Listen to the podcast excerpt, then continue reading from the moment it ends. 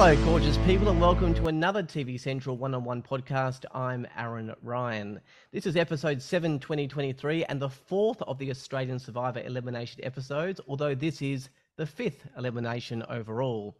I'm still a little confused as to why Sarah was eliminated. Too nice? A swayer? A punishment for not continuing to be one of George's subjects? Who knows? Let's talk to Sarah Marschke now. Sarah, thank you for joining me at TV Central. My pleasure. Thanks for having me.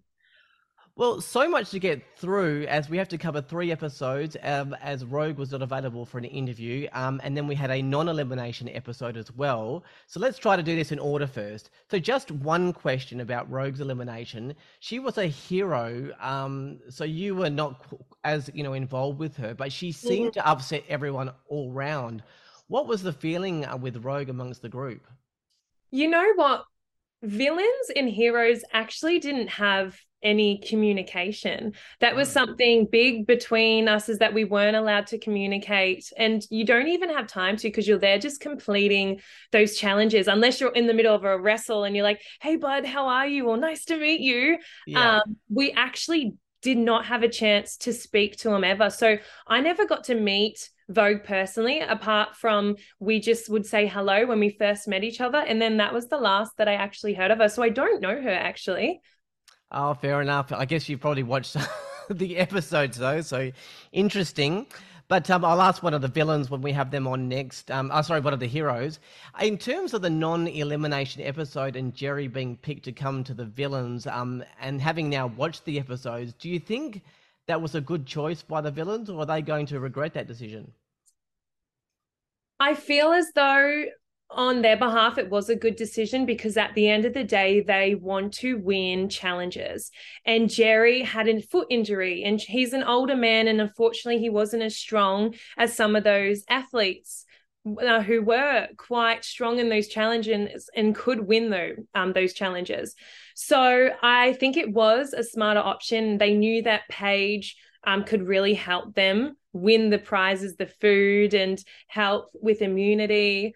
So it was smart on their end, but also at the same time, us villains are called villains for reasons, and we're mm-hmm. very good at persuading him that he is one of us. Um, and I think he's officially come to the dark side. I think so. Um, let's move on to the latest episode. Villains lose again. I mean, you guys have more more than enough capable people in your team. I don't think there is any obvious strength um, of the heroes. I mean, maybe Sean, but what is what is going wrong with the villains and these challenges? Mm-hmm. I think just we don't have the athletes, the professional athletes that the heroes don't. I mean, what they have two professional AFL players who are so so strong. Um, they have Flick, who's a professional surfer. They have um, a lifeguard, surf lifesaver. He saves lives for a reason. He's a very fit person. And I think when you think about the villains, uh, we have Liz, who's a pole vaulter, and myself, who's played rugby league for 14 years. But none of them are the rest of them are actually professional athletes. So they haven't been taught certain skills like some of those heroes have. So that we found really difficult. I mean sean is just he doesn't even seem normal. He is so amazing. he can just absolutely smash any challenge he puts his mind to. And he ran the whole hero squad. I mean, we needed a Sean, um, and that's something we didn't have. So we didn't end up winning as many challenges as we would have liked to. Do you think it wasn't a team cohesive type thing? I do notice with the heroes, they just seem to work together. and They had this but with the villains, it's kind of go at it alone type thing. Would that be fair or not really? I do agree with you. Um, there was there was a lot more bonding within the heroes than the villains, as you would have seen George and Simon are at each other's throat. So if there's any time to make a decision, it's them two going at it. Yeah. So it's disagreeing with each other all the time. There wasn't um, that happy little family like the heroes where someone takes control and everyone listens. Heroes, it was constantly competing who's going to run this challenge. And that's something that didn't work for us. All right, so let's get to why you were eliminated. Let's talk through some of the reasons given. Um, let's start with because one comment was that you're a swayer. What do you mm. say to that? I don't disagree with them. I was I was that person who was sitting in the middle, the one who was on Simon's side and saying, You can trust me, let's vote George out. But then also telling George that he can trust me, let's vote Simon out. And at the end of the day, they both figured me out. And that put me in a difficult position mm. because they knew I was working with each other. And we know just how much hatred is towards those two. So in the end, they couldn't trust me either side. So and because they do run the group, it was easy for them to persuade the other contestants. What about that you're too nice? I get that. I am I am too nice and I I'm good at sweet talking absolutely anyone. I can talk my way into anything. Um so I get you can see that as a threat. Um and that's something I did with the villains and they picked up on it is that I was sweet talking Simon, saying, Yeah, Simon, let's go get George out. Whatever you need, I've got your back completely. But then I was also doing that to George and convincing George, I've got your back, bud. Let's vote Simon out. Um, so it backfired. Um, you should never go into Survivor being too sweet. and you sort of touched on this. Um, what about um, you having the gift of the gab? Mm. I I thought overall I was going to do so well because I had that athletic ability to smash out and win those challenges. And I can talk my way into anything. I have a good social game. But the thing that I was lacking to my tribe mates was the loyalty. And that's something that I should have known is that when you pick an alliance, you need to make sure you are with that alliance and you're not promising to anyone else. So, no matter how athletic I was um, or how well spoken I may have been, I, I put myself in that position now that I'm reflecting on it, and I did it to myself. There's something that really annoys me um, about this this season. It's just funny. At the start of the season, there seemed to be a collective that that George is too dangerous and and you need to get rid of him. The tide mm. started changing, and he kept worming his way in. Um, and people were saying it was it was deliberate now, um, and it's helping their game. But he's just picking you all off one by one now, um, and has an immunity idol. Um, he masterminded your de- demise. Why mm. is everyone hanging on to this guy? It's because they see him as a shield. And the fact is, everyone's going to want to vote George off before they vote off themselves. Think about it. Sean's working, I'm sorry, Sean's working with George because they know when it's time they're going to vote George off and not Sean. Same as Simon. Simon really wants him out, but is also understanding that George is a perfect shield for him. So it's one of those tough things where you can't trust him and you're not trusting him, but you need him to survive. Mm. Okay, so from the from the editor, it seems George and Simon are, are the captains of the two sides of the villains. Um, they don't like each other; they want to get rid of each other. You touched on that, but rather than um, that playing out, them getting rid of each other, they are safe and and picking off everyone else. What is your view on on Simon and George as, as I suppose captains of the two sides? Mm, it's it's dividing the villains at the end of the day, which is difficult. I mean, Simon's captain of half the tribe, and then George is captain of the other half.